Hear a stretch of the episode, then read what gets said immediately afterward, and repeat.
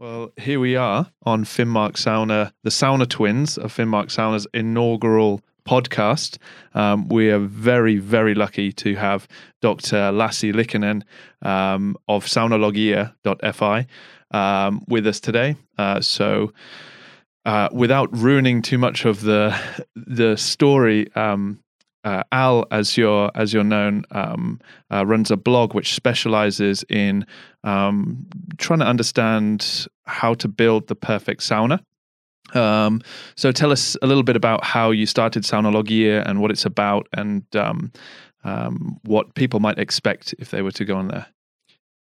All right. Um, thank you for the invitation. I'm happy to be here. Yeah. So I said I started the Saunologia.fi uh, back in 2016 in February. Uh, I was at the time being I was in the middle of a process of uh, constructing my own um, outdoor sauna cabin, um, which would basically um, would be a kind of extension to my existing ex- existing like um, summer home or kind of um, villa outside. Um, so I'm I'm basically based in uh, Helsinki, Finland. Um, Finland is the uh, kind of ultimate mecca of the sauna culture, yes. or at least all the Finnish people like to think so.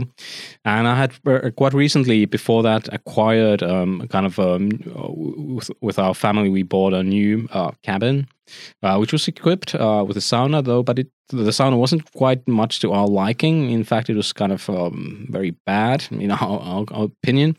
And I thus decided that uh, okay, we could probably do some better uh, with the sauna. And um, then um, somewhere in late 2015, started designing how to create a new uh, one and a better sauna. Uh, well, I've been personally uh, uh, using internet since for, for more than 20 years now and uh, whatever i'm kind of interested in the first thing to do is to uh, fire up google and go look for information uh, whatever is the topic and trying to follow this uh, paradigm back in 2015 uh, I tried to find some information about, well, how do you go about designing this kind of perfect Finnish sauna? Because I know that by my own experience, there were a lot of very bad examples of the Finnish sauna around, and I just happened to buy one of those now. so um, I definitely not want to kind of repeat those same uh, mistakes that uh, the previous designers had done. And um, yeah, well, using Google, uh, found some information, didn't quite like what I found. Um, then I kind of decided that shit, I have to build a sauna anyway, so uh, why not make this kind of a documentation project? Because uh, doing this kind of documentation about design and uh, how to do stuff was somewhat kind of natural for me. My background is um, uh, I have like um, I did a doctorate degree uh, in engineering, and uh, currently I have still like a relationship with the Finnish Aalto University uh, in human centered design, being an adjunct professor over there. Um, so I'm I'm kind of been for quite a long time been interested about what sort of um, aspects make up for good user experience mm-hmm. and good usability. How how do good products look like, feel like?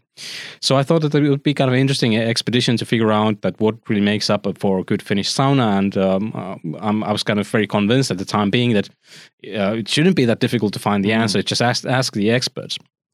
Well, then I started doing both the design for the sauna um, in early 2016, and then also started documenting the things that I found. Um, well, there was hardly anything to be found online at that time, really. Um, but uh, I then started digging up literature. Uh, I thought I would make some sort of like uh, expert interviews, which are always the kind of easiest way yeah. to get to know things. Um, how unfortunately it turned out that um, uh, doing the expert interviews was really not that easy. The first interview I did was with with this guy uh, uh, called Risto Vuolle-Apiala. Um, he's kind of a living legend inside Finland uh, for his uh, long extensive work on smoke saunas and their architecture.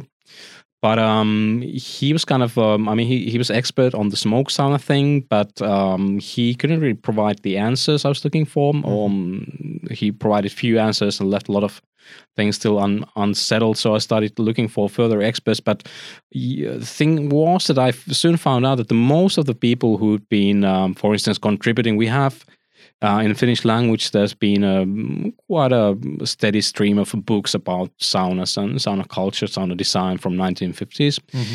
But the people who had kind of uh, most recently authored books about the Finnish sauna had all deceased within the past 10 years or so. Yeah. So we had like people like Erkki, Professor Erkki Helamaa, Pekka Tommila, who'd written several books both about the sauna, sauna stove, and things like that.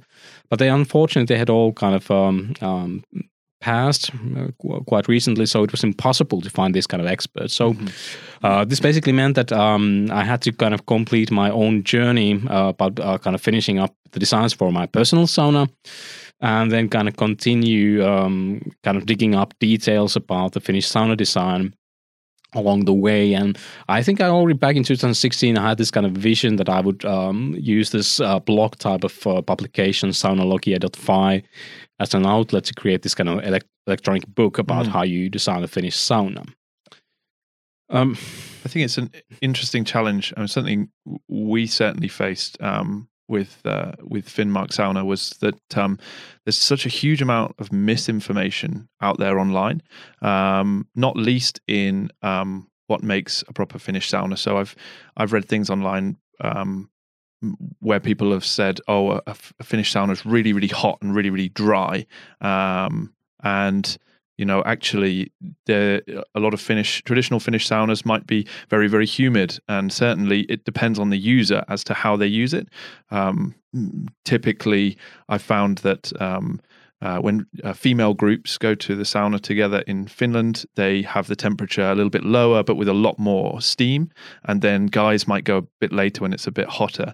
Um, but it, you're completely right. There's a, it's refreshing for us to see somebody taking a scientific approach to analyzing a number of different um, uh, traditional uh, viewpoints. Like, um, I don't think there's one Finn in Finland that I've met that agrees on what is the way to build a sauna. Everyone has like a slightly different approach. Um, I don't know whether it's like, um, uh, you know, my my grandma makes the best cake kind of thing. You know that my grandfather he built a, a log sauna in, in, in the in the woods, and uh, it's the perfect sauna steam, the perfect lolu, and um, and so everybody has a slightly different view of what makes it perfect. But what's, I mean, uh, you'll tell us a little bit more about this, but what makes your blog really interesting is that you actually use a r- rigorous scientific method to to a lot of the aspects um, of of what makes a good sauna at least I try as far as possible. And um, you're right in, in, saying that I think if you go ask any Finnish person that what is their favorite or the best sauna they've ever been to, they usually nominate their own sauna. At least that's also also what I do. But um, we're guilty of that. Yeah. yeah. Um, but of course, there's. Um, I mean, if you, if we look at the things uh, from the Finnish perspective, because um, you have to kind of acknowledge that in Finland, which is a country of about like five and a half million people, or almost uh, three million saunas um, we can find quite a big variety of mm-hmm. saunas, but then again, we have some sort of like a shared, very like deep cultural understanding that what the Finnish sauna is all about, mm-hmm. and uh, kind of the central elements that go into Finnish sauna. I think, in my opinion, is that uh, in, when you go to a Finnish sauna, you expect to find a place which has benches, which has a visible stove, which has visible stones, uh, there's a ladle and pail which um, enable this kind of sauna democracy to happen. So that basically, um, at least in theory, any, any anyone's entitled to uh, pick up the um, ladle and uh, throw some water on stones. It's of course considered um, in kind of public sauna settings polite to ask uh, everyone else in the sauna if it's okay. Uh, to throw in more water on the stoves uh, on the stove because uh, of course that will kind of increase the feeling of heat, and um, some people might not want that at that mm-hmm, particular yeah. moment or at That's all. A, that was so, something I really, really uh, admired. Um, uh, last time I was in in Finland uh, was in the Finnish Sauna Society. Uh, I hadn't come across this um, uh, this kind of uh, sauna culture before, or this um, etiquette, but. Um, we were being guided by um, he refers to himself as the sauna sherpa, but his name's Kimo, um, and he, he told us that you know as, as, you leave the room as well, you must turn and ask, does anyone uh, want any more lolu before I leave? Because obviously, as you open the door, it releases a lot of heat. So it's quite um, uh, a, a, complex, deep, um, uh, ritualistic as- aspect of, of, of, sauna that is obvious, so obviously so uh, ingrained and second nature to to the Finnish public. Yeah, I think that's that's interesting. Although I have to say that in Finland, the uh, preservation of the sauna etiquette has been uh, quite exclusively uh, constrained to this, uh, like the Finnish sauna society, okay, uh, which have has their kind of own uh, own sauna facilities, which of course make it easier to um, create your own culture there. Okay, right. Um, because in overall, we have um, given so many public saunas all around the place in Finland, and also the great number of private saunas that basically enables us to uh, kind of uh, spend most of their sauna time in private, which means that you don't really have to kind of there's no need to have this kind of uh, shared code and therefore a lot of people never kind of exposed to this type of sauna etiquette that you have mm-hmm. in mm. this kind of um, uh, high society yeah. sauna it's a shame because I, I really enjoyed it i thought it was um, uh, a heightened uh, sense of community uh, so there's the you know these finnish men that i've never met before uh, we were all completely nude, um, and uh, then all of a sudden, out you, you, know, from that comes conversation with someone who I, I would have just ignored at any other uh, public sauna um, because uh, we, we, had to interact because, as you say, it was the code. Um, and I, I, thought I thought that was really really nice aspect. I've heard people liken um, the Finnish sauna experience to um, the great leveler you know like you could mm. be sat next to a judge and a policeman and an army officer and a politician and you wouldn't know because there's nothing that you can wear that differentiates yourself from everybody else um, and politically speaking there's obviously i mean you'll probably be able to clarify this story but um, um, you know people talking about uh, doing business in the sauna and politics in the sauna that um, there's also something to be said for um, if you're um, somewhere that's really hot and humid and you're in a good place, but you're um, um, sort of um, uh, going through an experience which requires some endurance, then it's very difficult for you to be flowery with your words or potentially tell some kind of long winded story. Much like I am now, puts its time um, pressure. yeah, you kind of have to say it in the most brass tacks, like direct way that you can. So, um, yeah, I don't know um, uh, what your thoughts are on that. Well, I think um, first of all, I mean Finland and few of its uh, former leaders uh, have been known for this kind of sauna diplomacy. Mm. Uh, particularly the president, uh, very long-term president um, Urho Kekkonen, uh, who was in office for way too long. um, he was uh, very well known for the fact that he had this kind of um, he had like several um, what you'd call we have this you call it something like um, luxury sauna or like a sauna for uh, VIPs.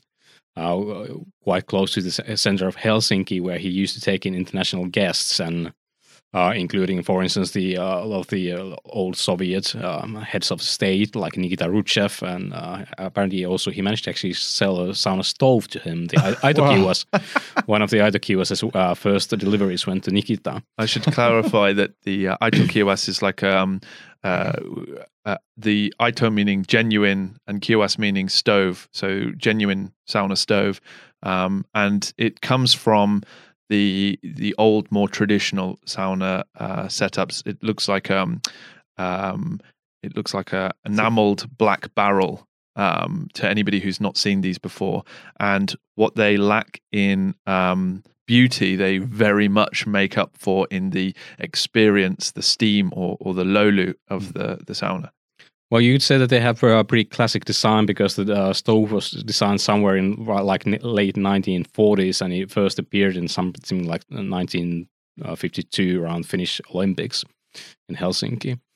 Um, but yeah, coming back to this leveling aspect, I think um, then again, the, the, kind of how this uh, President Kekkonen used the sauna was not necessarily uh, the idea was not that it was necessarily that equalizing. I mean, he was very well known for his preference for extremely hard and uh, hot sauna experiences. So he basically also was probably kind of a little bit showing off his. It was very strategic. Uh, yeah. So um, there's you can actually find still online the video clips from like uh, late 70s where he's uh, he basically kind of uh, th- there's this saying like like uh, putting everyone else out of the sauna uh, for putting that much um, water on stove. And then he remains there, uh, whisking himself and uh, saying that now the proper sauna starts uh, when everyone else has been forced to leave. Yeah. Uh, but I think, well, that's actually, um, yeah, this. Uh, so to some extent, this works. But I think nowadays the, uh, the kind of importance of sauna in Finnish business making has maybe reduced for, and there's a few a few reasons for that. Mm-hmm. Uh, one of them probably being the fact that, um, first of all, um, people have unfortunately maybe a little less time to do this kind of activities. Although people do golf, so I'm sure uh, Yeah. that kind of makes sense. Um, but th- maybe the more important reason is that um, we still in Finland have very kind of uh, clear uh, sex segregation in saunas. Yeah. and as the amount of uh, women in um, uh, Business. politics and business has in, been increasing. Uh, it doesn't kind of work uh, Yeah. anyway anymore in the same way when, uh, like back in the days when uh, the guys were making all the decisions and doing Yes. all the business. So, so it's it's um, these kind of uh, movements have been going on, um, but I think. As I mentioned, um, mentioned the President Kekkonen. I think um, the President Kekkonen is a, is a good example of all, all kind of the basic things that you uh, you're ex- expecting in the Finnish sauna, or what kind of I, I think kind of define the Finnish sauna. We actually went this. Um, we, there's actually a, like a photo um, or picture from uh, the Saunologia website, um, which we could uh, pull yeah, up. can if- we get that up? Cheers. Uh, as kind of a good reference to uh, things that kind of identify Ah, the Finnish sauna. There we go. Um, so here's here's a kind of very basic illustration of the kind of main elements that you expect to see when we're talking about Finnish sauna. Um, I said there are benches, um, there are stones, there's stove, and and there's steam. The steam is the kind of essence of the Finnish sauna uh, experience, really. Which So- is the Lolu. The Lolu, yeah, yeah. um, yeah, Lolu, uh, which is generated by pouring some water on the hot stones. and for those of you who've only read this word before, it's um, L O with an umlaut Y L Y. Um, so if you were to read it, you, as an English person, you might call it loily, um, but it's pronounced Lolu. Is that right? Am I? Yeah, löyly. Yeah, that's how you're supposed to say it. Um, I'm not, I'm not personally that kind of particular whether how you want to pronounce this uh, sauna or löyly. Um, as long as you uh, are able to uh, enjoy the experience yeah, you Sure. get out of it, uh, regardless of how you um, how you say things. But I think this is the kind of essence. Uh, if you if you kind of compare the different kind of saunas around the world and uh, people's perceptions of sauna, um, uh, the kind of uh, possibility to create the steam, make löyly happen, is the kind of the important thing about the Finnish sauna. Uh, this this means that we can, for instance, hide away the stove, uh, which would make it impossible Hmm. uh, to create löyly. Uh, we can't hide away. Uh, we can't prevent people from having their uh, the pail and ladle in order to create the steam. Uh, it's supposed to be that everyone can do that.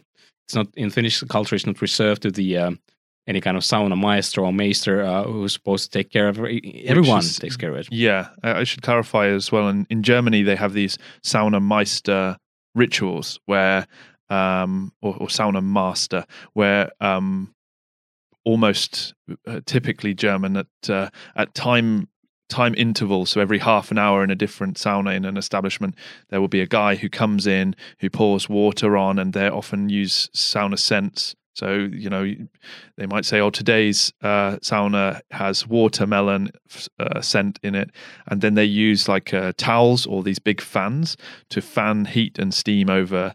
Um, and it, it's also a bit of an endurance thing as well, I think, because once everybody's in there, they all feel like, okay, I have to sit this out. And you know, I, I'm a frequent sauna user, and I've been in a few of these where, like, I'm sitting there going. I really got to get out of here, but I can't be the one to leave. And then there's all these like people, like uh, particularly if you go in there and you go and sit on the top bench, if it's one of these big German saunas where they got like four tiers of benching, go and sit right on the top bench, like, yeah, I do this all the time. And then they're just there with this big fan, like blowing hot air at you. And um, if uh, anybody's ever like blown gently on somebody in the sauna, they'll know that it's in, just cr- makes it insanely hot. So um, using a big fan or a towel um, will make it really hot for you. And they do things like, um, you know, they might give you some honey to rub on your skin or some fruit to eat. Yeah, there's all kinds of uh, funny stuff that goes in in, in the um, Central European thing. Yeah. Um, I think in in Finland, um, partially due to the fact that we've got so a lot of like uh, private saunas, uh, the uh, Finnish sauna culture and sauna habits have um, developed into, um, I'd say, like a relatively um, um, moderate or Yeah. kind of easy decision uh, or, or easy um, direction in a way that.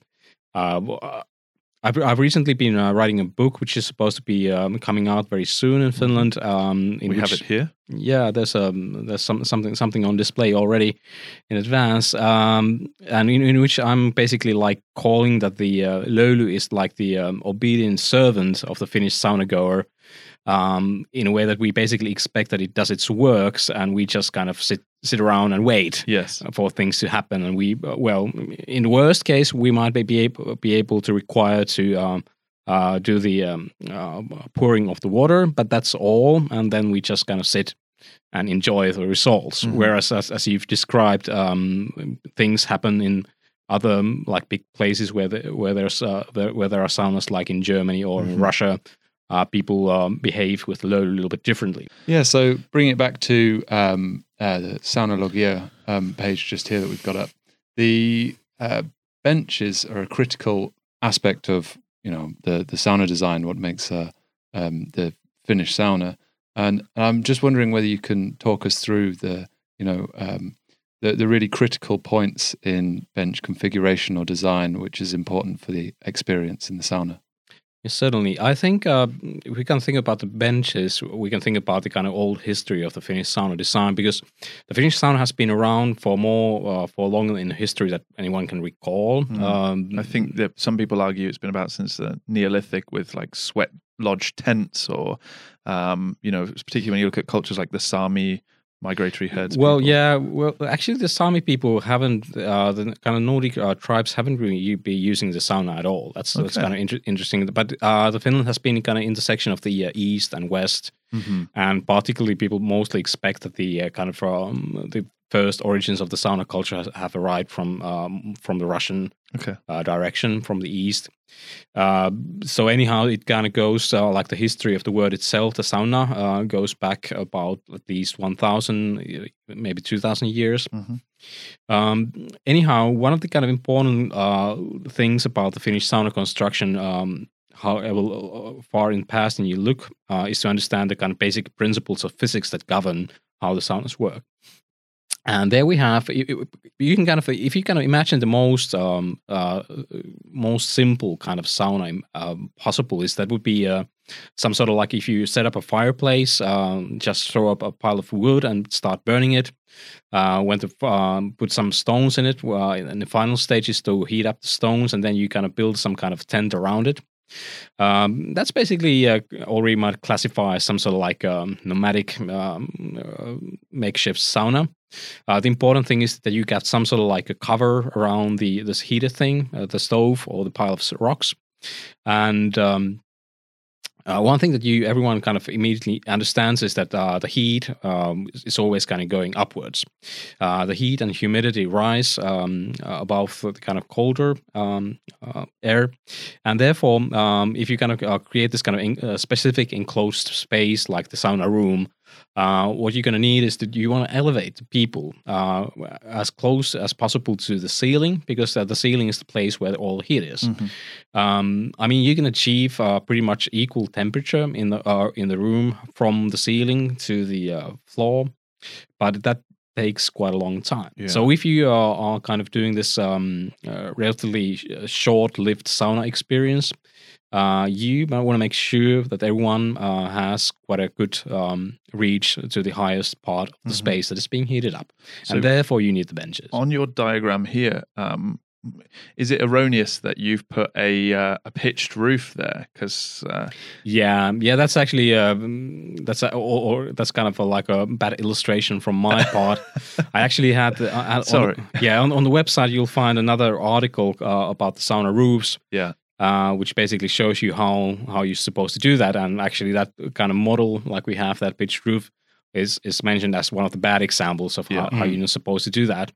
Um, in principle, it that can also work out, if, particularly if it's not that uh, if the angle is not uh, like Really if, if steep. it's like this. yeah, And actually, the very good model uh, for sauna roof is uh, if you kind of build this kind of rounded uh, dome shape Okay. uh, because um, one of the actions in the Finnish sauna uh, that roof uh, inner roof has is that it kind of guides the steam to go Mhm. around. So actually, you get the best possible experience if you have like absolutely rounded shape, uh, which uh, that it allows the uh, the steam to kind of mix and move Mhm. around Right. very freely. So that would be the kind of ideal. Uh, I didn't know that. sauna shape. Yeah. We- Of course, it's it's kind of difficult to achieve um, uh, with wooden construction. Much Yeah. easier Yeah. if you do like um, concrete or um, something else. But Mhm. um, you can kind of approximate it, and it, it's not really kind of the differences in that that bad. But I think in wooden construction, the kind of traditional, very good model is where you have like two folded uh, format. We can we Yeah. can at some point have a have a look at it from. Uh, from from on the website Yeah. as well. But um, yeah, so if we kind of uh, think about the kind of important things about the sauna, um, in my um, uh, book, I've basically uh, divided the uh, kind of essence of the Finnish sauna uh, design into uh, four different uh, sections. Mhm. And um, like, like these sections are the heat, uh, air quality, um, uh, sauna room structures, and then the uh, fourth one is the sauna culture and habits. And uh, I think the uh, the heat is really the kind of essence of the sauna. I mean, that's uh, that's re- pretty uh, something that everyone gets. Yes. that you need to have the heat. Uh, like the but, um, engine of the sauna. Yeah. Yeah, yeah. I, I also like the kind of um, metaphor of uh, talking about the um, en- um, sauna stove as the engine Yeah. Mm. of the uh, sauna, and then the sauna stove as kind of uh, engine oil. Okay. Well, we could actually pull up another uh, picture. There's um, I've got a pretty good collection of different type of um, sauna-related imagery on Pinterest. Uh, here's a Pinterest board, uh, which should be actually this is lacking the English title. I should probably uh, tweak it a little bit. It's supposed to be like the Finnish sauna stoves. Okay. Basically, here we have a pretty good collection of uh, different kind of um, photos that illustrate uh, the variety of sauna stoves that we have on market in Finland. You can freely scroll it uh, downwards. Um, we have a lot of different kind of varieties on the market nowadays, and um, so the sauna stove has is something that has been commercialized in Finland in 1950s, and uh, we still have on the market more than 20 different uh, companies, almost 30 brands of stoves. So you can find uh, all kinds of designs, and uh, overall, I think um, customers in Finland and around the world have really uh, benefited hugely uh, from the kind of um, some design efforts that people have been putting into making the um, um, stoves um, look a little bit more modern, at least on the out- outside. Mhm. Yeah. Um, but as said, um, the sauna stove um, ha- it has several uh, important properties in order to kind of uh, be functional within the space. Uh, I think the most important of them all is that it has to be um, um, appropriately uh, appropriately effective uh, in terms of the um, heat power output. Mhm. So you basically need to match uh, the size of the room uh, with the size of the stove um, and power of it. Mhm. Yeah. There are a lot of things that kind of influence this, but um, any kind of um, any kind of uh, um, retailer who understands anything about the stoves should get this thing right. That's Mm. that's kind of easy about part of the math. Yeah.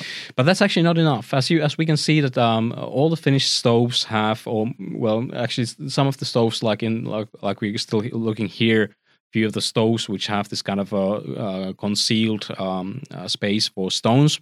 You don't actually see the stones, but they still e- exist inside this um, inside the side stove. So the three examples you got there was the Steam, Steam Ready, ready, the Steam Master, and the there's also an ITO Ito in the middle there, Yeah. right? Yeah. Yeah, so these are the kind of uh, there are like a lot of variations of how um, you can kind of um, um, have this stone mass, and the stone mass is kind of important uh, when we remember uh, we remember that uh, one of the important uh, qualities of the Finnish sauna is the ability to uh, create uh, löyly. Mhm. Yeah. And you can't really create löyly unless you have like some um, hot um, surface and hot uh, and kind of um, stored heat, which can um, be used to evaporate uh, water. Mhm. And um, so basically, uh, we have like inside these stoves, we have few basic uh, variations. Um, uh, some of the variations are um, uh, like we have uh, like the most common uh, variations of stones nowadays in Finland are such that uh, they are so-called continuously heated, which basically means that if it's electric heaters or which are uh, plugged into the electricity network, you uh, turn the heater on and you keep it on as long as you use the sauna. Or if it's uh, wood fired, uh, you basically are required to you start heating it maybe one hour in advance. Uh, you put in uh, more firewood, and once you keep on um, uh, using the sauna, you put in more uh, wood and, and until you kind of uh, decide to stop, and then um, you let it cool down. Yeah, because the the more traditional style of heaters, like we, we discussed earlier, um, for example, uh, was the Aitokiuas. Yeah, Um, I didn't realize uh, until I actually went um, uh, and tried one in Finland that y- you you heat heat up the stones and then put the fire out, and and the, the stones stay hot for quite some time because it works like a big storage heater. Is yes, yeah. That's the idea. That's like Heat um, storing. heat storage stove or single wood fired stove, whatever Mhm. you want to call it. Yeah, the uh, this is the kind of original idea. Particularly, um, the kind of first Finnish saunas were um, like this smoke sauna was the original Finnish sauna type, which basically meant uh, when I was I previously made the a metaphor of uh, uh, creating a like a a small fire out of uh, in woods. It was basically you could say that it, it was basically the same thing, but you, you just had the fire inside a building Yeah. Yeah. unconstrained. So uh, you basically had all the smoke going around. Uh, smoke went through the stones and then um, uh, escaped from some small hatch in somewhere inside the uh, sauna building. But not during use. We should Yeah. clarify. the fire No. goes out first. when, Yeah, when yeah, I talk about savu sauna or smoke sauna to to English people, they're like, "W- "Wouldn't you just suffocate in there?" so yeah, we should clarify no, that. Yeah, that, that that is correct. I think um, although uh, that's uh, actually that wouldn't necessarily happen, which is kind of funny thing because people had people uh, when they heat up the sauna, um, they uh, they managed to do that without suffocating. And Mm. actually, the um, like um, Native Americans had this. Uh, sweat lodge tradition in which they were actually uh, burning the uh, fire as they were in the lodge. yeah. So it's uh, it's possible to achieve this kind of uh, effect as well, but it's uh, definitely much more comfortable if you don't do that Yes. Yeah. and Yeah. less risky. Yeah. But um, in order to achieve then uh, this kind of proper sauna experience, um, uh, where, with this type of stoves, uh, the, uh, the the minimum requirement is that you need to have adequate capacity of um, kind of thermal storage mass, uh, whether it's rocks inside the sauna stove or just the whole construction.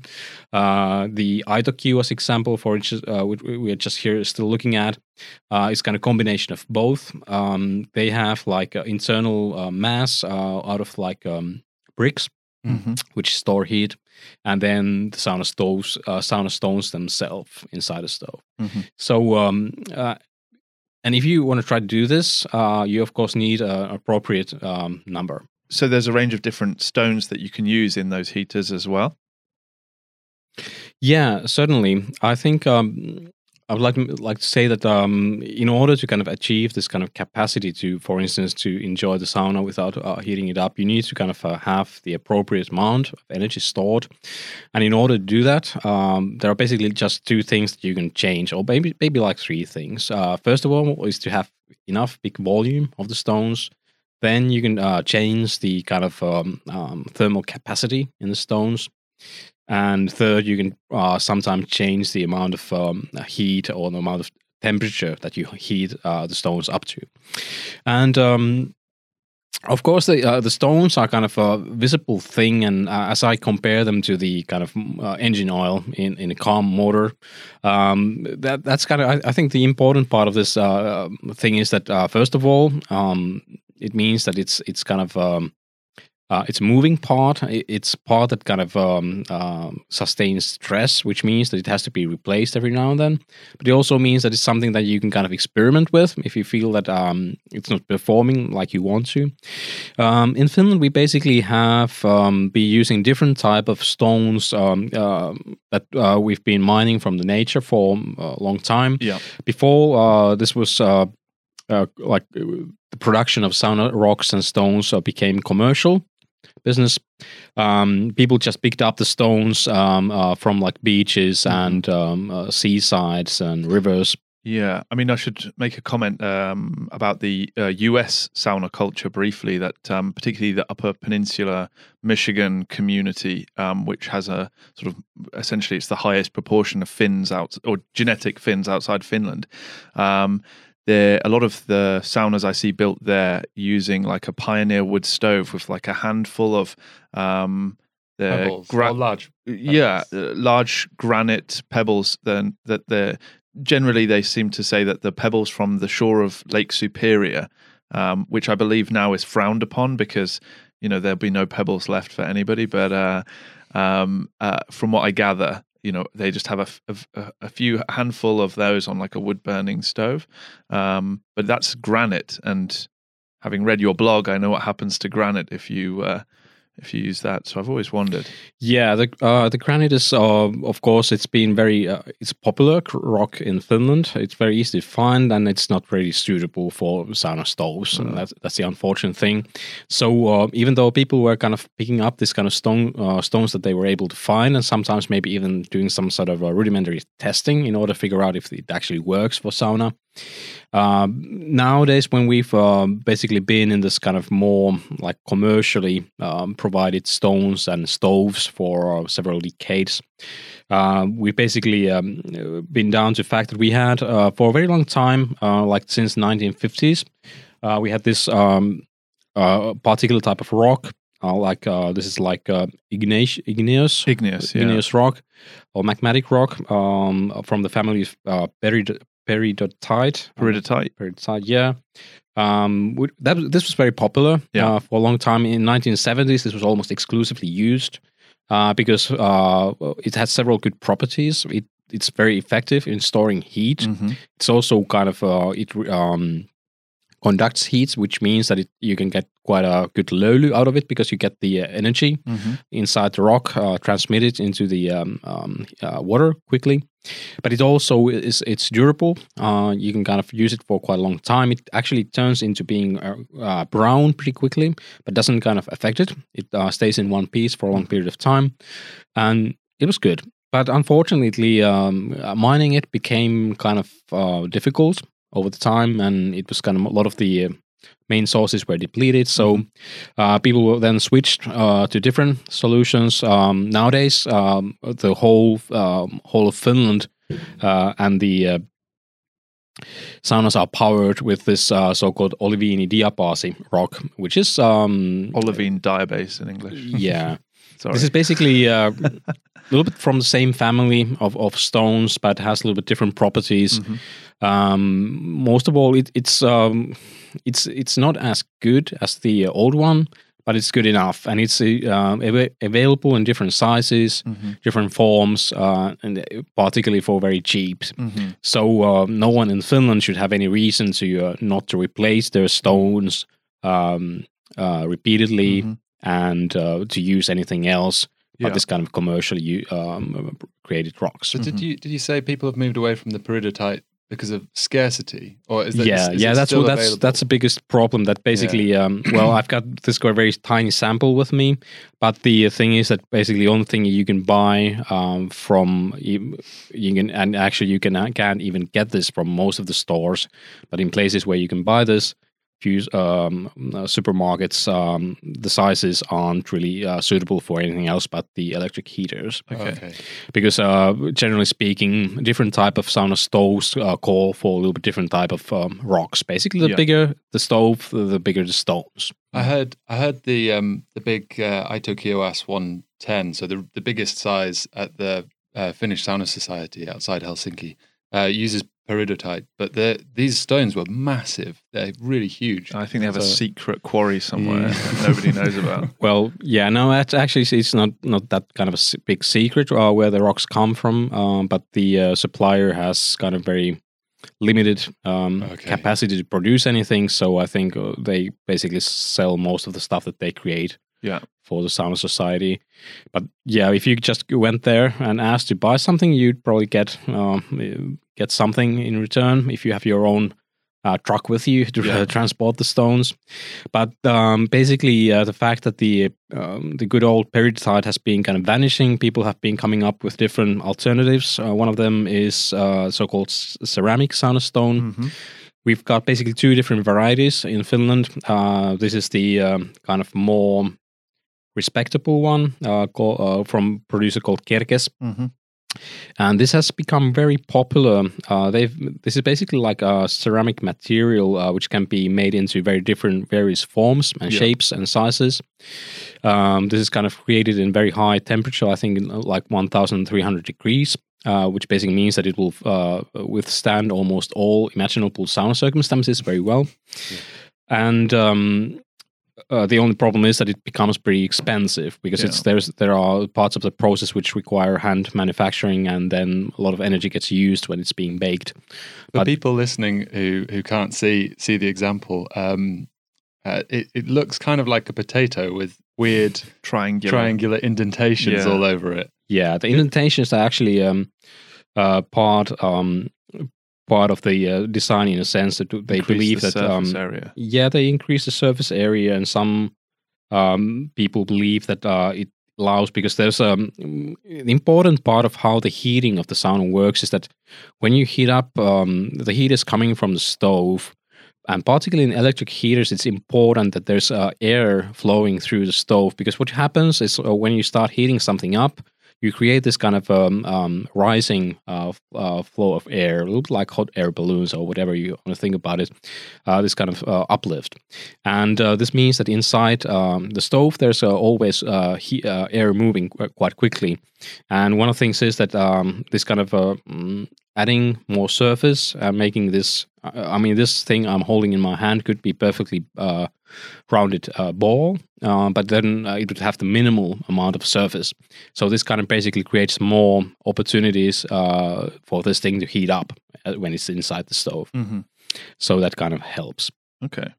Uh, the down biggest down, downside is that it's- it's even though it might be like ten times as more durable in some circumstances, uh, it's not really forever, but it's at least twenty times as expensive Wow. as the olivine diabase uh, for the uh, same uh, weight. yeah. And does does it actually uh, produce like a, a different feeling, Löyly? to the- Well, I, I think um, people have very strong opinions about, about the um, uh, the type of steam produced. Uh, for one, this doesn't l- really look too attractive Hmm. in any way. This looks like um, potato, Yeah. say the least. Yeah. and um, so I, I think um, but what it has, uh, if you think about the kind of objective properties that we can actually measure, uh, these are more lightweight than natural stones. And the other thing is that they don't um, conduct heat quite as as much Yeah. as stones. So um, as a consequence, the um, the steam might be a little bit different. It might be not that aggressive, which sometimes is good, sometimes is bad. But um, I think there's, I mean, um, in Finland, uh, uh, for, for for instance, I personally then do a combination so that I'd be using these ceramic stones at the bottom of the stove uh, in my uh, wood fire stove, which uh, they are kind of um, enduring the most stress hmm and then I've basically piled them up and covered them with another uh, stove uh, stone which I like. Uh, this is called vulcanite. Vulcanite. Vulcanite, yeah. Um, uh, this is more like uh, akin to the uh, peridotite and quite durable. Um, I like this. Uh, this is kind of the um, darkest stone that you can find on the market. Yeah. and it performs uh, at least as well as the olivine diabase. So um, it's it's kind of good choice, and it's not in Finland not more expensive either. Yeah. So it's good. Um, yeah, I did. one of my I did personal that last, uh, last was it last week uh, for for a good friend of ours in the um, British Sauna Society. We filled the the I guess the the well of the stone cage stone area in a uh, Kota Luosto um, with the Kerkes, and then top dressed it with olivine diabase. And he he remarked that the uh, Löyly felt felt really incredible. So is, is is there is it something that you can blend different? yeah, there's no no kind of rules against that. I mean, there are very few rules that would actually apply when uh, doing Right. sauna design, but few few there are. But in, in in the rocks, I think the most important thing is to keep them in sh- good shape. hmm because what will happen is that natural stones will start disintegrating sooner or later Yeah. and they will kind of then crumble into smaller and smaller parts and that's particularly um, problematic for the electric stoves because uh, it can lead to the uh, destruction of the stove hmm sooner or later so um, uh, Yeah, for longevity, you want to keep those stones changed. I um I must uh, add as well. We're talking about like the nitty gritty of of trying different uh, sauna stones here. Um, but as a general rule of thumb, one of the things I always say to people is that um, the more stones and the less metal, um, the better the steam. Well, I think this uh, kind of captures one of the myths that are being going around in Finland as well for quite a long time. But um, mm, I personally don't quite believe that this uh, holds much true. If we kind of look at back from for the Pinterest page that we had uh, Yeah. about the stoves, Sure. and then um, you can tell me that how many stoves uh, can you see which don't have any metal to them? Sure. Uh, well, I mean, the we keep talking about it, but the the Aitokiuas is all all metal. Yeah. Because- There's a lot of stones inside. Yeah, there are. I think. of course, I think but- w- w- w- you, to, to sort of clarify the point, uh, if you're pouring water onto a stove and it's hitting metal, my general experience is that you get a much sharper hit of steam, um, and thus, it, you know, and if you can get the, that water onto the stones, then you know that's a, a, a- much more yeah, gentle, so softer. okay, heat. would I say that? Um, I mean, there some people in Finland believe that there might be some sort of like a negative magical properties to uh, iron, for instance, right. inside the stoves. Whereas, for instance, in, in Russia, it's not uncommon to find stoves that are basically uh, equipped instead of stones, they have iron Right. Okay. and uh, pieces of iron inside. But of course, um, the iron has very different qualities than typical stones. But um, um, I think uh, you can get very good uh, Finnish uh, sauna experience uh, when you use stones. But I wouldn't kind of uh, disqualify a stove uh, for the reason that it has some uh, metal parts in it Sure. because sure. that they, they've all got metal. Yeah. yeah, Um, it's it's kind of undeniable that you've you'll had have hot um, metal parts as part Yeah. of the stove, but um, it's better if you can cover them up with a lot of stones. Yeah. uh, because the um, temperature differences and as well um, as w- uh, because of course the uh, you will uh, definitely get different type of uh, uh, löyly uh, if you um, um, throw it on like um, hot iron instead of the rock for several reasons. So um, I kind of agree with you, but I, I wouldn't be kind of superstitious about uh, avoiding Sure. Sure. I mean, it- metal. it's certainly true that um, unless you go for like a, um, a smoke sauna, then you can't get away from there being metal on the Mm. stove. And you know, every pretty much every heater that's installed these days is metal. Um, but I was talking a bit more about the ratio between, you know, generally speaking, you find um, you find um, essentially around the stone cage, particularly those heaters that have um, uh, less chance of the water having that direct contact with the with the metal. Um, what I kind of liken it to, uh, from my perspective as a sauna steam, is when I get water onto the metal directly, it's a lot sharper, faster heat. Uh, a hit of steam um, Mm. because that water hitting the metal that like instantly boils off whereas when you're pouring the water over the stones then the steam builds much more gradually and Yeah. therefore it's not yeah, there's sharp. a yeah yeah. I, mean that's that's totally true. So we, uh, if you- if you have like a chance uh, of uh, like choosing between two uh, otherwise similar stoves, yeah, that might be a concern. But otherwise, I wouldn't kind of uh, rank that very high as Sure. a as a kind of uh, property of, of the stove, um, because uh, I think um, that there's one interesting part uh, which I've become aware quite uh, recently is that um, if you kind of uh, if you have a stove which has very like a tall space and volume um, for the rocks. Like a tower heater. Yeah, we, yeah, Yeah. Uh, maybe more enclosed than the tower heater but anyways um, if you kind of very slowly pour down uh, the water so it kind of goes down lower parts of the uh, stove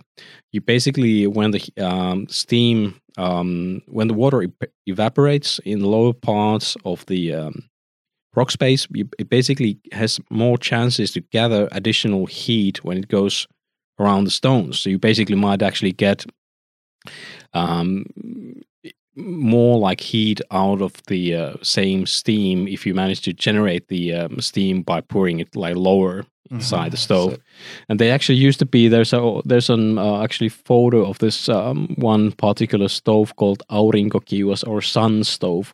Okay. It's not anymore it's pretty tall stove. Uh, we could uh, scroll downwards maybe on this page i think uh, it's actually there in the middle a little bit back upwards. Yeah there in, in the middle column. Um that one uh, we can see it's got a pretty huge um, um like um tall door on the yeah, firebox yeah, and I think they they had incorporated this kind of. It still exists in some Russian um, uh, Russian stove designs. Uh, there's kind of like a channel inside the uh, stove which uh, leads the water uh, into the middle part of, Okay. of the stove. So we've, Would- we've recently come across a, a little uh, gadget called the the Horu Lolu. Oh Is- yeah, is yeah. I've also tested that one. They- They've been these guys have been very excellent in marketing the idea, but Yeah, um, yeah, I th- I don't think um, once more it, it makes a difference. But the difference is, I think, unfortunately, a little bit too small in most circumstances to make any. okay. Um, it- that's But it, only it follows bec- that principle, though. the Yeah, yeah, yeah. that's the uh, the principle is the the, same. Yeah, um, lower in the heater. I don't kind of disagree with the basic principles, but the device is far just far too small in order to be effective. Mhm. Okay, but you can do so. Um, various Finns have told me that um, uh, the slow pour method. But anyone who who doesn't have a, a specific device or something that can deliver the water deep in the stones, the if you just pu- pour a ladle really slowly in the s- same location, the idea being that the surface stones cool down and allow the water to trickle deeper and deeper into the stove until it gets right down to the um, stones, like Mm. you're saying. It gives you a good hit of steam. Yeah, that's really nice. Yeah, but uh, I think uh, now that we've kind of started following the steam, I think we could um, move forward a little bit in the di- in the discussion in terms that um, I said um, in my book, I was basically um, uh, starting from the heat, uh, which we get out of the stove, but it doesn't kind of end there. Um, the steam is actually an important part in dealing with the second big factor, uh, which is the air quality, because um, you know. Um, as I'm saying that the uh, creation of the steam löyly is integral part of the Finnish sauna tradition, and um, it does several kind of things happen when you uh, um, create löyly.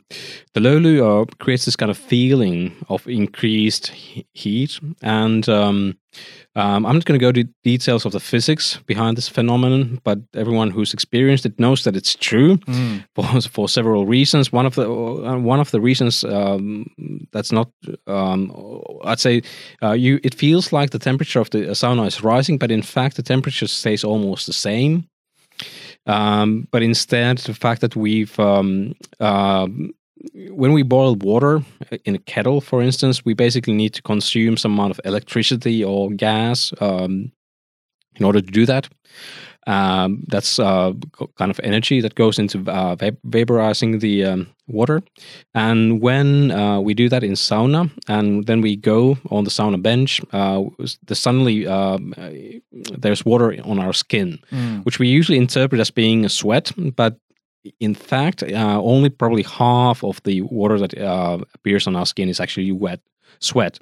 Uh, the rest is actually the same water that we just poured on the stove, uh, which starts to condensate on our Mhm. skin. And this condensation process basically delivers the same energy that it draw from the stove and uh, releases on our skin, which makes it kind of prickle Mhm. and heat up our skin. And it also kind of heats up, uh, for instance, uh, wooden surfaces, which have this kind of a um, um, was- hygrostatic, hygro something properties. Okay. Basically, they uh, the wooden surfaces also absorb water to some extent Yeah. and heat up Yes. in a similar kind of way. And so that's um that's kind of that's an important part that happens. Mm. But uh, also a few other things happen. Uh, besides the feeling of heat, we also get um, additional like convection, which basically means that the uh, circulation of air inside the uh, sauna room accelerates because um, when when the uh, water uh, um, evaporates and we have halolu, it basically means that the for instance if we pour one liter um, of water, which is quite a lot, uh, we get uh, approximately or one um, or one uh, cubic uh, cubic meter Yeah, one of cubic um, meter uh, of s- uh, steam. Yeah. And that means that uh, there will be uh, that kind of drives the existing air uh, to escape the sauna room if it can. Uh, sometimes you might even, uh, if you have like a loosely uh, hatched door, the door might open. Uh, these are all kind of signs that there's something happening in the air temporarily. And so w- one part of why you feel uh, more hot with with the steam is the fact that the, the air started going uh, more quicker around. There's this kind of temporal like wind almost, like you Mhm. said. Uh, if if someone blows to your ear when you're in the sauna, you'll definitely uh, feel it. Yeah. Uh, so it's a little bit similar kind of kissing happens uh, with Löyly. But um, Uh, so, uh, so Löyly is actually kind of uh, one part of uh, achieving good air quality in sauna, but unfortunately, it's not really enough. Mm. you can because you can think about it. sauna. Um, you guys here at Finnmark um, have been making sure that the um, UK saunas would also be properly insulated and sealed and uh, vapor barrier barrierized. Yes, and um, that's all. Ventilation is yeah, that's fine and dandy. But you can kind of imagine that um, um if you if one pulls uh, like a plastic bag on your um, head yeah. and start breathing, you'll uh, you will be feeling very uncomfortable very yeah. quickly. And basically, if you create this kind of a sauna, um, particularly if it's a relatively small one, say like um, under ten uh, cubic meters, mm-hmm. it's not that much space. Uh, to live in for a very long mm-hmm. time, particularly yeah. if it's shared by several people. Uh, so basically, uh, you can't really have this kind of plastic ba- uh, bag feeling inside yes. the sauna. Instead, you need to have some sort of like ventilation. Yeah. Uh, you have to have like air moving in and out of sauna mm-hmm. frequently. Uh, in Finland, we've uh, had some sort of tries to define how much that would be. Um, uh, the uh, kind of uh, official um, regulations that we've had in the past have had stated very different figures. I'd say that from practice, we can tell that um, it's uh, we probably need to be able to change the air inside the sauna at least two or three times an hour, um, maybe even more. Uh, but then again, it's so that the uh, uh the absolute amount of air that goes in and out of sauna is not enough to describe how things go because you can basically have uh, one hole for the air coming in and the other hole for it going out. If it go direct, just directly uh, passes by, it's not good. Yeah. So, with regard to ventilation, to to what extent does the location uh, affect the uh, air quality, as you're saying? Well, um, the location it's kind of important. I or I'd rather say that the most important thing is the consequence of the location in the sense right. that what we are uh, looking forward to have is the right mixing of the fresh air with the existing air. And of course, then that we are um, kind of uh, taking out the old air or the bad air yeah. Uh, from the right, right location. Because uh, there are a few uh, things uh, that can, can and quite frequently go wrong with this thing. First of all, if we think about the outgoing air, um, I've seen too many examples in Finland of this kind of ventilation systems where you might have this kind of outgoing uh, vent somewhere high up in the ceiling. And in the worst case, what happens is that, uh, like I had in my uh, one of our own apartment buildings, uh, we had a sauna which there was a very um, the level of ventilation this kind of mechanical ventilation was very high. The volume was uh, excessive.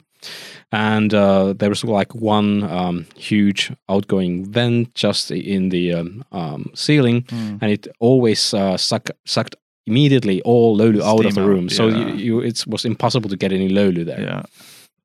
So uh, even though uh, on paper it might have looked uh, that everything is okay because the uh, number of or the amount of ventilation was um, at least uh, adequate, mm. I'd say excessive.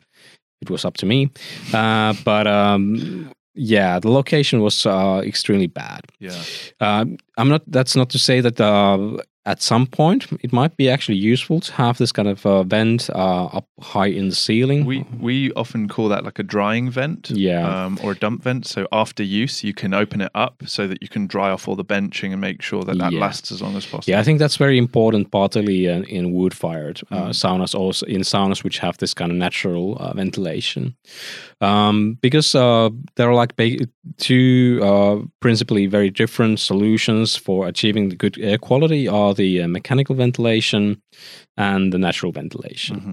The natural ventilation is kind of um, um, a little bit more trickier. Um, in Finland, we've basically even have like quite credible scientific research made out of the mechanical ventilation, but the natural ventilation is more or less a mystery and uh, very co- uh, commonly uh, not that well um, understood or implemented. So mm-hmm. um, when I do kind of um, in Finland uh, give out advice about how to uh, uh, create ventilation, most of the questions usually concern natural ventilation, mm-hmm. which is so much more easy to kind of uh, screw up. Yeah. Uh, one of the things is that it's it's uh, because it's um, it's invisible thing. You don't really kind of see uh, uh, if it works or if it doesn't work. You can have the holes in the wall as uh, many as you like, but you can't really kind of. Um, uh, it's not that kind of straightforward to say that if they're going to do the job or not.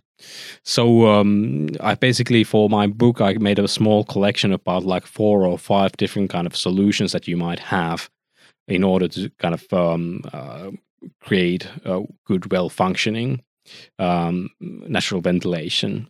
Because it has, particularly if, if you have this kind of um, um, um wood burning stove, uh, uh, which is kind of continuously fired. Uh, so using it uh, while you're uh, you're heating the sauna all the time while you're using it, it basically provides very good basis for having excellent ventilation because uh, the sauna stove itself. It it consumes in order to burn one kilogram of firewood, you basically need about ten cubic meters worth of air. Okay. And that's already quite a lot. If mm. you kind of think about it, depending on the size of the room, uh, people uh, know in typical be all the air in the sauna. Yeah, you yeah. you usually consume um, in an hour almost ten kilos of uh, firewood. Mm-hmm. That means like 100 uh, cubic meters uh, of air has to go through. Yeah. Uh, the stove. So um, if you kind of then configure the inlets properly, uh, it's very easy way to achieve uh, good um, quality mm-hmm. in the mm-hmm. sauna. But if you don't do that properly, uh, it's it basically all goes to waste because it doesn't kind of there are no guarantees that it will uh, automatically succeed. Yes, and unfortunately, um, a lot of people in Finland have also been struggling with this. Mm-hmm. But um, but uh, in short, uh, the air quality is something that you can achieve mm-hmm. or with good, uh, good ventilation design. It's absolutely necessary in order to create an enjoyable sauna experience. Yeah. Which is, I mean, we see it a lot, and it, you know, I'm sure we could take you to some some saunas in in the UK here, which won't have any ventilation. And um, I've certainly been out to sites where um, they even blocked the gap under the door with a piece of like plastic. And I was like, why have you done that? And they said, oh, the users were complaining that there was too much air coming in through this gap. And I was like, oh my goodness, this is, and it was a public sauna. Um, so, yeah. Um, in the worst cases, we've seen where we've. Well, I had to remove one recently. Um, and uh, whilst removing um, the, the, sauna, I, I, came across the ventilation hole um, underneath the benches, and I thought, "Oh, great! There's, a, there's, someone else in England who's actually doing ventilation." And I opened the sluice, the vent, um, and directly behind it was a block wall. it went nowhere. Just cosmetic ventilation. So it was, it's like, oh well, this is this is how it should look, you know. So no, uh, it, uh, and it's uh, it's like with the heat it's one of those things that it's really difficult for me to communicate to somebody, particularly um, somebody who is uh, speculative in their interest of Finnish sauna, i.e., they, they've heard about it, they like the idea of it, they've maybe tried one or two, uh, so they don't really have a connoisseur's appreciation of what a good sauna experience maybe is. And um, you know, they have to take my word for it when I say, look, you want to make sure this is properly ventilated. You want to make sure that you've got, you know, most of the heaters will tell you how much fresh air per hour they need.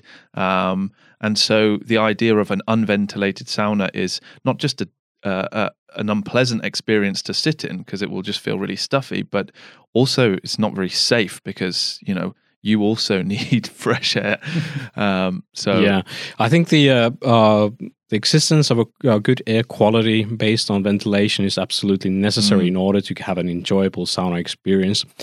Um, I personally take it as the kind of number one measure uh, of good sauna is the uh, uh, duration of how long you can actually stay in there. Yeah. Of course, there are kind of a lot of uh, personal preferences in terms of how um, kind of what sort of temperatures and uh, how much humidity people can stand and so forth. But uh, I think it's it's a very bad sign if you have to kind of leave the sauna, uh, which has relatively low temperature after one or two minutes. Mm. Then you know that there's something wrong with it. Yeah. Uh, because um, if the air quality is good, um, people can usually sustain even pretty high temperatures for a long period of time. Yeah. But uh, it, it's it's definitely a crucial matter for kind of what is what is a tell um, a telltale sign if if someone sat in a in a sauna and they uh, they they don't know what they're looking for? What's a telltale sign in the way that they're feeling in terms of whether it's a good ventilation or bad ventilation? Well, I think, uh, as said, uh, like a good sign about good ventilation and everything else being in quite good shape is the fact that you can, uh, it feels good, Mm. that you can actually stay there for a long period of Yeah. time. Because it's, of course, the things, uh, if you have never been to a sauna, uh, it probably is somewhat shocking experience uh, whether the sauna is uh, objectively speaking good or bad Yeah. when you go there first time. But if you have had any kind of a prior exposure to sauna, uh, I think uh, you'll pretty quickly f- uh, figure out that if it's uh, kind of comfortable Yeah. or not. I mean, it's no secret um, uh, from us that our our own sort of sauna enlightenment. Um, prior to that, the what we tried in the UK. I mean, uh, currently a lot of people's experience of sauna is like something that they go to to tolerate for 10 minutes maybe after a workout in a gym and they consume it like Victorians would consume medicine. Like I'm sitting here because I know this is good for me but I don't enjoy this at all. And I think that's such a shame because when when we tried proper sauna in Finland it was like whoa you know I can stay in here 30 minutes and be like, you know, and go between a cold plunge and then back in, and and I can enjoy this whole experience over the you know over a series of hours, and then afterwards, I mean, people talk about the euphoria and the the sort of the serotonin hit, and certainly from a medical perspective, this kind of like huge boost in your immune system. There's you know your body chemistry kind of goes crazy after you've had a really good sauna experience, and it's such a shame because that's clearly what all this health hype is about. And sadly like people are kind of dosing themselves on unpleasant sauna experiences because they don't know any different. Um, and because the market because they don't know any different the market kind of doesn't demand that. Um, i often sort of liken it to kind of being a bit nauseous you know like if you if you go into this sauna and it's like so dry that when you're breathing you're having to humidify the air with your own breath and uh, there's no vents in that um, you kind of start to feel this kind of sickness and then that's Yeah, well, there's uh, of course there are different aspects also to your why you get this kind of uh, issues. One of them being the fact that if you um, kind of heat up a sauna for like uh, electric saunas can be very easily heated up for say twenty four seven. Mhm.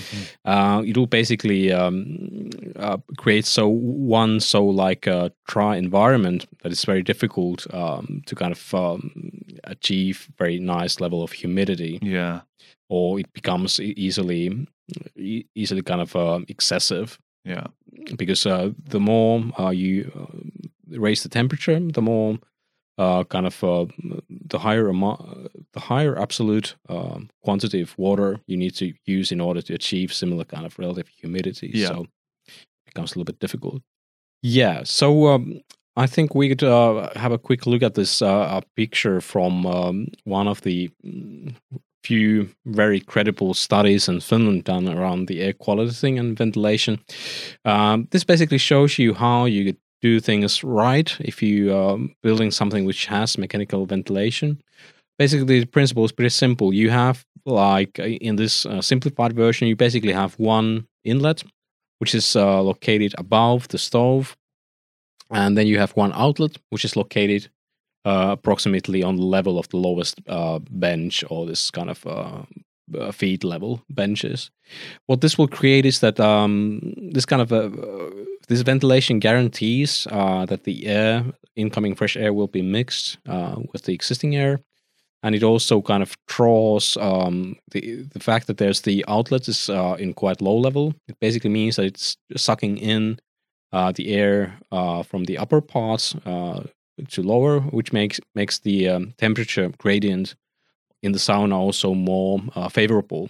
Mm. Because, uh, for instance, if you reverse this setup and uh, have the in uh, uh, um, inlet air in the uh, floor and the outgoing in the ceiling, you basically get the uh, warm um, region only in very high above in the sauna.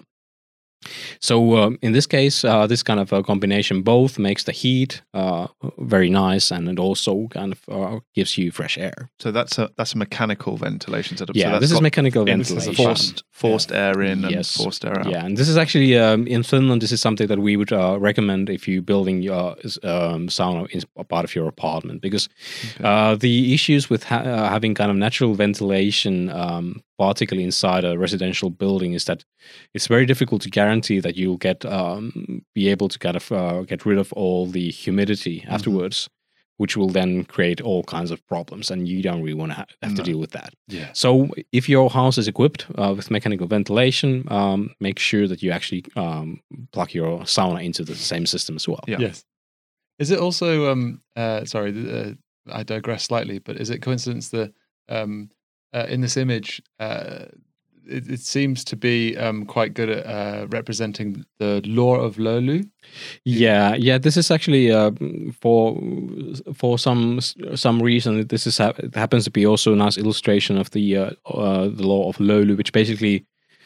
Um, it- it's not the law. The law of Lolu was originally described by this Finnish. Um, um, I know. Uh, you'd call him maybe anthropologist or um, kind of a scientist, uh, but he he was basically um, he he wrote a very um, I'd say funny book about the sauna cultures inside Finland and outside in the world, and uh, it wasn't supposed to be taken very seriously, but the um, law the law of Lolu still persists, and basically it says one thing, and the one thing is that. Uh, when you're sitting in sauna, you should have all the sauna stoves beneath uh, the level of your toes, Mhm. and um, that's so the heater, the top edge of the heater should be lower than the top of the lower bench. Yes, Okay. yes, that is correct. And actually, um, some people um, like to say that uh, it would probably be preferable if you even had the lower bench maybe like 10 centimeters higher uh, Mhm. than the rock level. Now, this um, this law of Lolu seems to apply mostly um, in the uh, uh, occasions where you have natural ventilation. Because um, it, it's not really kind of exactly um, description of physics how things go. Because uh, if you kind of heat up the sauna for a very long period of time, particularly if you have mechanical ventilation, um, the sauna will heat up quite um, uh, evenly uh, from very low parts to the bottom. And actually, there's one very interesting variation in Finland, which is called like um, air circulation sauna, uh, in which ha- the idea is that you place this kind of um, um, air uh, sucking uh, outlet directly above the stove, and then you kind of capture the steam, and then you um, um, redirect the steam to the lower part of the sauna where it kind of then uh, goes up. Uh, you do this kind of uh, underneath. You basically build channels uh, behind the sauna paneling to do this uh, funny circulation thing. Uh, that allows you to kind of achieve uh, almost like um, 95% of the sauna will have identical uh, circumstances for having um, Wow. having um, steam and löyly. Um, it's a little bit expensive to kind of create, but it's also uh, basically one of the best ways to build this kind of uh, wheelchair accessible Right. um, yeah. sauna because you know, it, it leaves only about like two or three inches from the bottom uh, from uh, from the floor uh, colder than rest of the sauna and you'll basically have some kind of load experience all through the room Right. without creating uh, having to even create benches so basically uh, the law of Lolum uh, is, is very good principle when you are building uh, say like a simple wood fired sauna backyard or at your cabin uh, but it doesn't kind of uh, strictly apply in other circumstances. But um, if we kind of think about, um, we can now uh, move on to the uh, third part. Mhm, Um, In my book, my uh, third section of my book uh, concerns basically all the structures that you have inside a sauna room. And uh, the most important structures are actually already uh, somewhat discussed, and they are visible in this photo as well. And they are the benches and the ceiling. Uh, it's kind of funny that uh, the, both both these elements actually play a role in how um, things in the sauna will feel.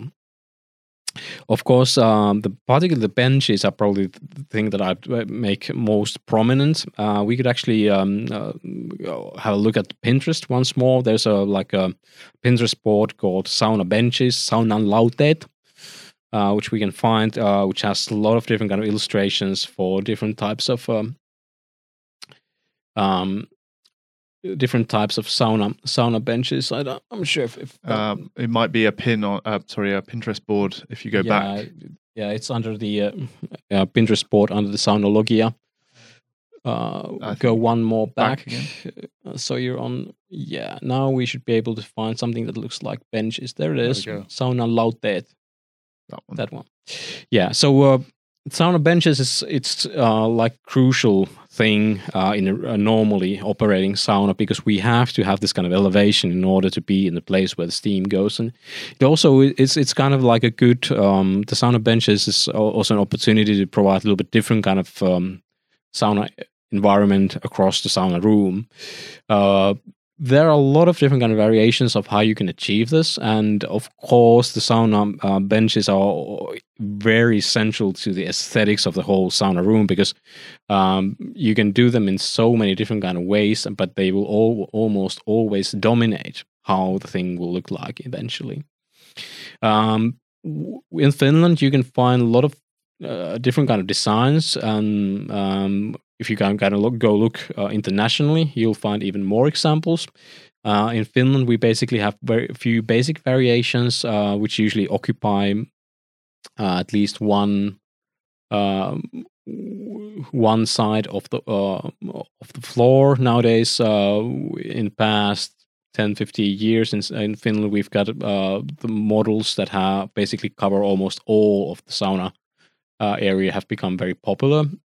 But um, so there are the kind of alternatives are just numerous. There are a lot of materials that materials that you can use, uh, but uh, I think I personally kind of uh, the important stuff about the sauna uh, bench is that is that is the relative height. We've already discussed the um, law of Lulu, but the kind of most uh, the key figure, the number one thing is to co- take into consideration that what is the height from the ceiling to the um, uppermost bench.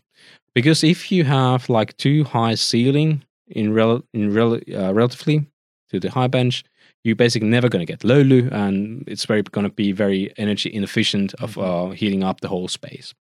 So uh, I basically I also have somewhere uh, we're not going to look at look at that, but there are there are examples in a uh, board called uh, um, saunas designed to fail, in which I've collected few examples of saunas which have like benches on on, on the very low level, and then you have like a ceiling going high up Yeah. because it's basically um, what's called folding to the wrong direction. Yeah. So it's, it would be technically or physically impossible to get any steam in that kind of sauna. Yeah. So the distance between the benches and and the ceiling is the most important thing uh, for the functional thing. Of course, you also have to take into consideration material. Uh, in Finland, people use um, uh, wood. Uh, wood is good because it's as um, um, it it works as kind of insulation. It doesn't conduct heat very quickly. If you try to build, uh, there's kind of an old legend about that the Russian people wanted to have as a war compensation after Second World War. They ordered um, um, uh, benches made out of um, copper. um, well, uh, I don't think uh, that that's a legend because I think at some point Finnish people didn't believe that the peop- uh, uh, Russians know anything about sauna. Uh, that was not really correct, but um, all kind of wooden materials are pretty good uh, for sauna benches. Of course, there are a lot of uh, they've got many dimensions, but uh, important thing is that um, you should not be able to, or you should be able to kind of um, rest on the sauna benches comfortably, uh, Mhm. which means you need some sort of dimensions uh, d- depending on what you want to lie down on your back. If you want to kind of um, be sitting there comfortably, uh, then it's the kind of basic dimensions how many people you're trying to fit in.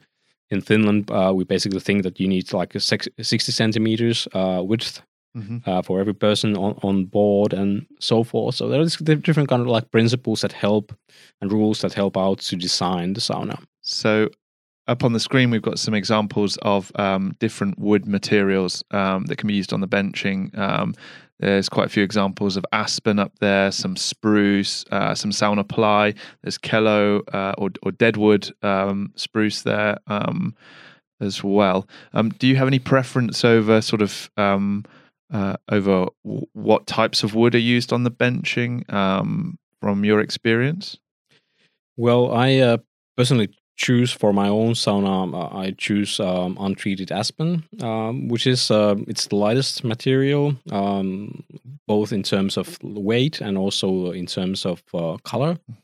Uh, well, the untreated aspen is kind of uh, it looks very nice when it's new. But the problem is that it gets uh, signs of aging get creep in very quickly. Yeah. and it's very kind of sensitive. Uh, so you have to be able to try try it out very quickly, or otherwise you'll get uh, it'll get uh, darker and Mhm. gray and spots uh, like that. It doesn't kind of make the yeah. It doesn't kind of uh, technically it's not damaged structurally. Yeah. it's uh, kind of solid, but it still doesn't look the same. So Yeah. um, I'm I don't. I don't think I would recommend to anyone who's very sensitive about how the sauna looks like. But Yeah. uh, other than that, it's very nice material. Um, I think I personally maybe like to um, uh, draw the attention to the more fundamental question that uh, can you actually make the sauna interior out of uh, anything else but wood? Mm. Right. Because um, of course the wood, uh, this kind of massive uh, walls of wood, have been the uh, traditional cho- uh, choice in Finnish sauna industry for ages, and I think uh, I'd say that ninety five percent of, or at least all the Finnish uh, saunas have been traditionally um, wood paneled, Mhm. one way or the other. Um, nowadays, we've had more recently we've had uh, have seen the entrance of uh, more like glass elements in Mm. saunas, which have like the drawbacks, so Yeah. they're not ideal. They But I think- heat. Yeah, but then again, there's been also the question that uh, can you kind of create the sauna benches out of, for instance, um, uh, this kind of ceramic, ceramic tiles or materials, like they use in um, uh, steam rooms. Yeah. Wouldn't that get really hot? Yeah, the issue is that uh, it's not really kind of suitable material for sauna, even though it's basically very rot resistant Mhm. and it's easy to uh, clean. But the problem is that um, in order to kind of keep the sauna very hygiene- hygienic, uh, you need to achieve uh, all the surfaces must should be kind of uh, or go above 55 degrees Celsius in order to uh, kill the germs. Yeah. And uh, already around like 40, 45 degrees, uh, this kind of um, uh, non-wooden materials start to feel very hot. So Yeah. actually, if you try to do, we have like in Finland, a few public saunas uh, which have uh, like uh, we've actually had just a very like recently launched sauna which had basically uh, ceramic uh, benches or this type of material. And problem is that you have to cover them up, or alternatively, you have to install uh, like a wooden Duck board. um no, no sorry yeah uh, you have to cover them with duckboard or then uh, you have to install this kind of um, um radiator or what is called water cooling system Right, Right, so okay. that it actually decreases the temperature but that problem is that then it becomes like tol- tolerable to sit on Yeah. but it becomes un- unhygienic yeah. so um, that's not something that I would recommend because the other thing is that uh, the uh, uh, bench structure also in, uh, influences the uh, circulation of air, hmm and so it will probably influence somewhat what's what type of uh, löyly you will get in the sauna. Because the uh, the more kind of um, uh, or the less the bench structures actually obstruct the flow of the air, the kind of um, more movement of the air from a löyly you will actually get. Yeah, I've I've been to some um um sort of especially older Finnish houses in the countryside where they actually put like wooden benches uh, upper and lower uh, in a concrete room. And it although the sauna itself takes a long time to heat up um, it certainly seems possible to do it in that kind of setup. Um, but it does have a different like it's a lot more about the steam for the heat in those cases because otherwise you've such got such a large amount of thermal mass to heat up Mm. um, that uh, Yeah, and uh, I mean, if you have like, um, there's uh, one format and one manufacturer in Finland who creates this kind of a uh, underground sauna, so this kind of um, like uh, made out of uh, concrete elements. And uh, that kind of sauna is it's basically it's impossible to get uh, much to to, the- to temp- temperature around like 60, 60 degrees is absolute maximum. It just takes forever to heat up any Right. further. It's just impossible. But uh, so this kind of uh, now we're basically talking about the uh, material for the um, walls. Uh, but you see, it's kind of common that you see kind of matching materials being used for benches and walls. So yeah, but uh, in overall, the um, influence of the um, material or the choice for the um, walls is not as big as it's for the benches. Mhm. And I think the kind of second most important element that we um, that I consider um, for inside the sauna uh, room is that um, is the construction and the design of the inner roof or um, The ceiling. ceiling. yeah. Yes. So there we have. We could have a look at the. There are a few um, few simple illustrations of uh, different um, types of um, roofs that we might have. And um, I think the basic idea is that um, we should not. Um, basic idea in the roof is that we should not construct a roof uh, that allows the uh, steam löyly to uh, get outside of reach of the uh, people in the sauna. So ba- what we want to do is that we want to have the kind of um, uh, design of of and and the, of the roo- roof so that enables the uh, steam to move around quite freely and reach the people. Because uh, what will happen is that the steam will go to the uh, highest location. It will go to the furthest location from the stove as quickly as possible. The steam doesn't actually uh, move. Um, in some locations, um, one one sort of like funny thing is that it depends on the um, temperature of the sauna a little bit. That will you see actually see the löyly coming out of the uh, uh, place. Um, uh, the colder your sauna is, and the more um, uh, the hotter the stove is, uh, the better chances you are actually seeing how the uh, steam goes around in Mhm. sauna. And the more hotter is it, uh, more hot it is, uh, the less likely you're going to see anything. But uh, if you see it, actually, it actually does go like uh, uh, at a moderate speed, Mm. and then it spreads around in the sauna, going uh, uh, going towards the kind of far end corner Mhm. and uh, to the highest peaks in the sauna. So you, for instance, if you for some reason would uh, create this kind of um, like in the middle, uh, there are like three uh, three alternatives in this uh, illustration I've done. In the kind of worst case scenario, we would have this kind of um, somehow like a peak in the roof um, somewhere um, totally not uh, anywhere close to the bathers, and that would kind of capture and trap all the steam inside of it, and um, it would be basically impossible to get any steam where you're uh, sitting. So this kind of um, solutions, which more or less uh, direct uh, the löyly towards the bathers, um, are the kind of best ones. And this kind of rounded dome shape is, uh, I think, the ultimate one, at least in my experience Mhm. but also even this kind of uh, thing that has two folds is already uh, Like a- very good. A low, a very low twin pitch, Yeah. um, twin or a pitch. totally. What you don't have up there is the example of a completely flat, which obviously no, yeah, that's the uh, kind of most common one, Yeah. of course. Yeah, So, um, I guess uh, with the more pitch ceilings, is there like a risk that the steam could sit um, up way above the user's head and kind of get stuck there? Um, particularly in example B, as you've rightly pointed out, um, you create a bit of a steam trap. yeah. I think uh, mm, my kind of illustrations uh, were not. I'm kind of missing out the kind of most typical flat roof here, but uh, I mean that's that's kind of still okay. But uh, I think the kind of uh, why these, for instance, the pitched uh, versions are better.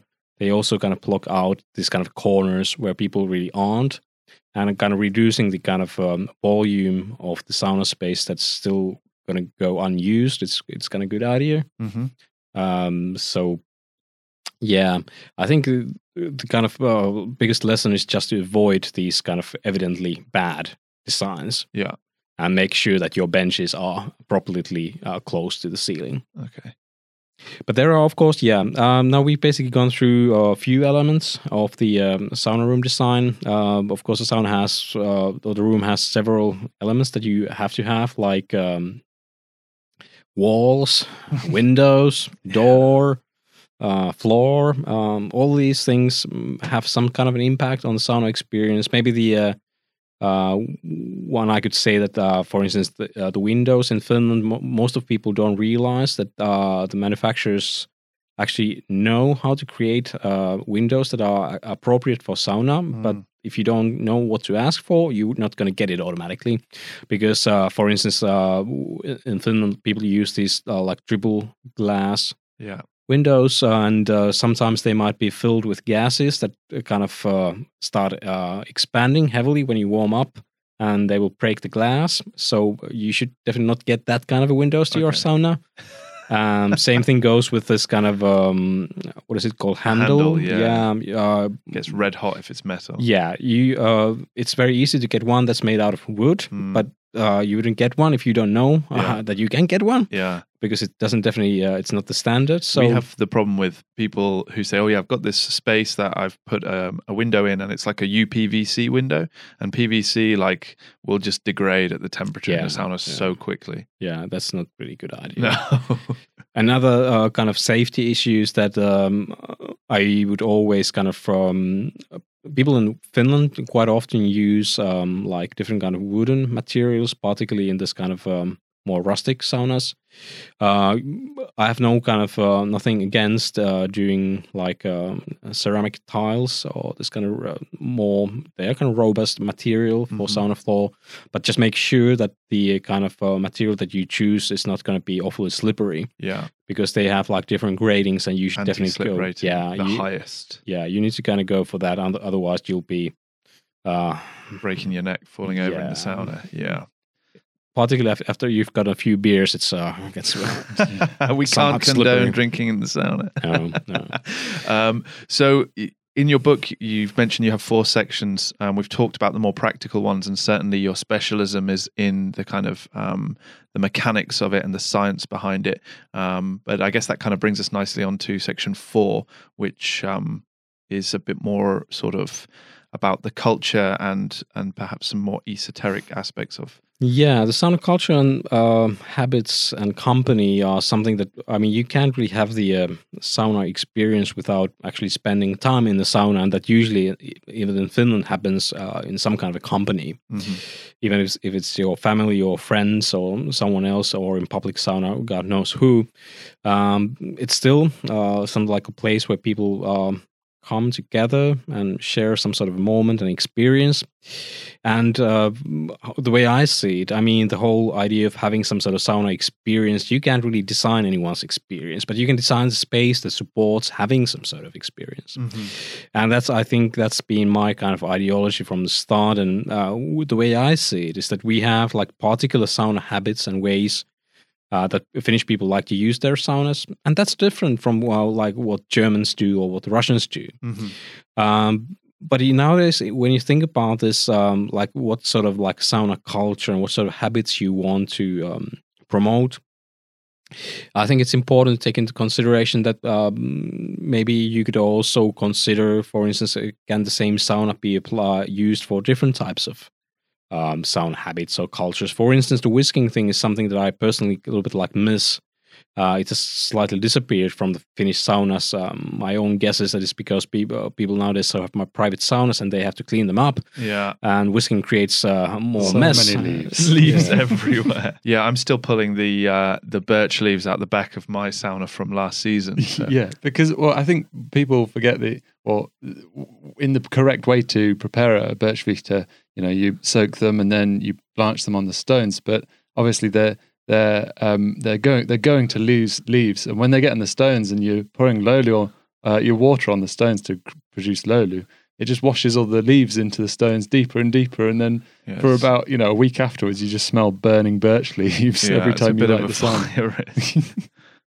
yeah that that's kind of um that's one of the unfortunate outcomes of whisking. But i think uh, for the kind of general maintenance of the sauna you can um, kind of think about this that how easy will this kind of uh, solution for instance for sauna benches is going to be clean. Mm, we have like locations which uh, the cleaning hasn't been very uh, high priority in design um, and these kind of benches for instance are currently quite popular in finland uh, which make it almost impossible to clean Yeah. beneath them so i think that should be kind of taken care of if uh, or taken into consideration if you want to make it possible to do whisking or uh, or if you want to do aufguss somewhere Yeah. that you need, to kind of uh, think about it how the sound is going to be used or could it be used somehow differently than it's Mhm. being currently used that's also a little bit like a, like an accessibility thing that what, what happens if you break your leg Yeah. uh, if you have get small kids how safe will this environment be that's of course not kind of um, maybe not so much culture, but it's it's about kind of thinking about that. What kind of things will the sauna support in the Yeah. future? Because uh, I mean, it's uh, it seems that people can come up with new ideas on how to use saunas, uh, even in a quite short period of time. Um, uh, but saunas themselves are not that kind of maybe easy to transform once they've been initially designed. Uh, it's not kind of easy to extend the saunas to be bigger or modifications uh, in kind of larger scale aren't really that easy to happen. They're kind of easy to you can kind of change the materials, the outlooks, but it's very difficult to kind of make very major changes if you just incorporated a sauna into a building. So I think it's good to um, think about how how the sauna culture is going. For instance, in Finland, we still have like the uh, people uh, usually bathe in nude, um, and then we've had this kind of sex segregation, which so which basically assume that in a lot of the public places people go nude and uh, with the same sex. And then again, we've got some like public saunas such as Löyly Helsinki, in which people go. Um, there are the saunas are shared, but people wear uh, swimming suits. Um, that's apparently like one trend we've had uh, in past years, and may, might be getting more popular. The fact, uh, uh, the good part of of that is that uh, if we can have like the um, if if the members of the opposite sex can share the same spaces, we don't have to uh, make that many similar, identical saunas and other spaces. It's it's better. We can have more variety, and uh, people can have more like more company. Uh, so that's like a positive thing. Then on the on the other hand, uh, using the swimming suits is that's like uh, um, un- unfortunately, you kind of uh, shielding your way uh, yourself away from the actual uh, steam, for instance, and löyly. So uh, I'm not kind of big fan of that. Mm. But it's it's interesting to see how things go because we have, of course, the society is changing. We've like these kind of um, same-sex marriages became legal in Finland a few years back, Mhm. and then then becomes this kind of questions that how um, w- how we actually deal with these more complicated things. For instance, like the uh, third gender or people who don't kind of uh, associate themselves with either biological Sure. Sex and so forth. Yeah. And uh, nowadays we actually have in Finland we have one like public swimming hall in Helsinki, which has uh, like officially they call family room, but it's also kind of um, a room for the people who are not kind of um, willing to go anywhere in nude Yes. because of their um, own uh, thinking. But so these are kind of I think themes that go around like the culture and the, what, what we expect out Yeah. of sauna and how these uh, things evolve over time. Yeah, I mean, this is nothing new to us. So in the UK, like any public um, sauna, you have to wear a swimming costume, um, and certainly there's a lot of like fear, uh, particularly of having young people in the sauna as well. So they'll often say um, no children under sixteen and things like that. Um, but I mean, that's uh, that's a different issue entirely. Um, I think that's more a, a case of UK health and safety law combined with sort of um, these kind of places having an association with um, um, a, place for adults to spend time. So not really wanting to invite children in, um, but that has left a culture of uh, people associating the sauna as somewhere that's dangerous for children. Which, Mm. um, if you spend any time in Finland, uh, it's yeah, not it's, true. It's, it's very uh, different. Uh, I think same thing is like uh, like in Germany, it's more most like adults only. yeah, Whereas uh, I've just last week, I was uh, my son is soon turning two years, and he was uh, with me in a sauna, and he was very uh, keen on pouring as much as water on the stove as he can. Um, his favorite hobby at the time being. Yeah. So, but um, yeah, you, there's a lot of th- this kind of cultural things that you need to take into consideration uh, in creating a space that kind of Mhm. allows for different kind of culture to Yeah. emerge, So- be practiced. that's all covered in your book, which is coming out. I know you said you wouldn't make any promises, but hopefully this year. Um, well, I, I- I'd say if if we are uh, lucky and realistic, I think we could uh, see an English edition of the book uh, coming up uh, in about a year. okay, great. But there's still some work to be done on that regard. We now, I'm kind of now very much looking forward to have the Finnish version of the Yep, secret of the Finnish sauna design coming up uh, just before midsummer. fantastic. And Yeah. and tell me, you've you've spent you've obviously dedicated a lot of time uh, trying to discover the secret to Finnish sauna design. Uh, do you feel like you know we spoke at the start, start with um, the the sauna that you you had in your summer cottage? uh, and uh, renovating that. Did you find the secret to sauna design, or are you kind of got this Sisyphus complex where it's just uh, It's the holy a grail. never-ending Well, pursuit? It's all about the journey and not about the destination. Well, yeah, I definitely would, would like to uh, build another sauna. but I'd say that I've found a lot of things on the way. For instance, I've discovered why the old sauna was such bad uh, instance of sauna, and I actually managed to improve that. Yep.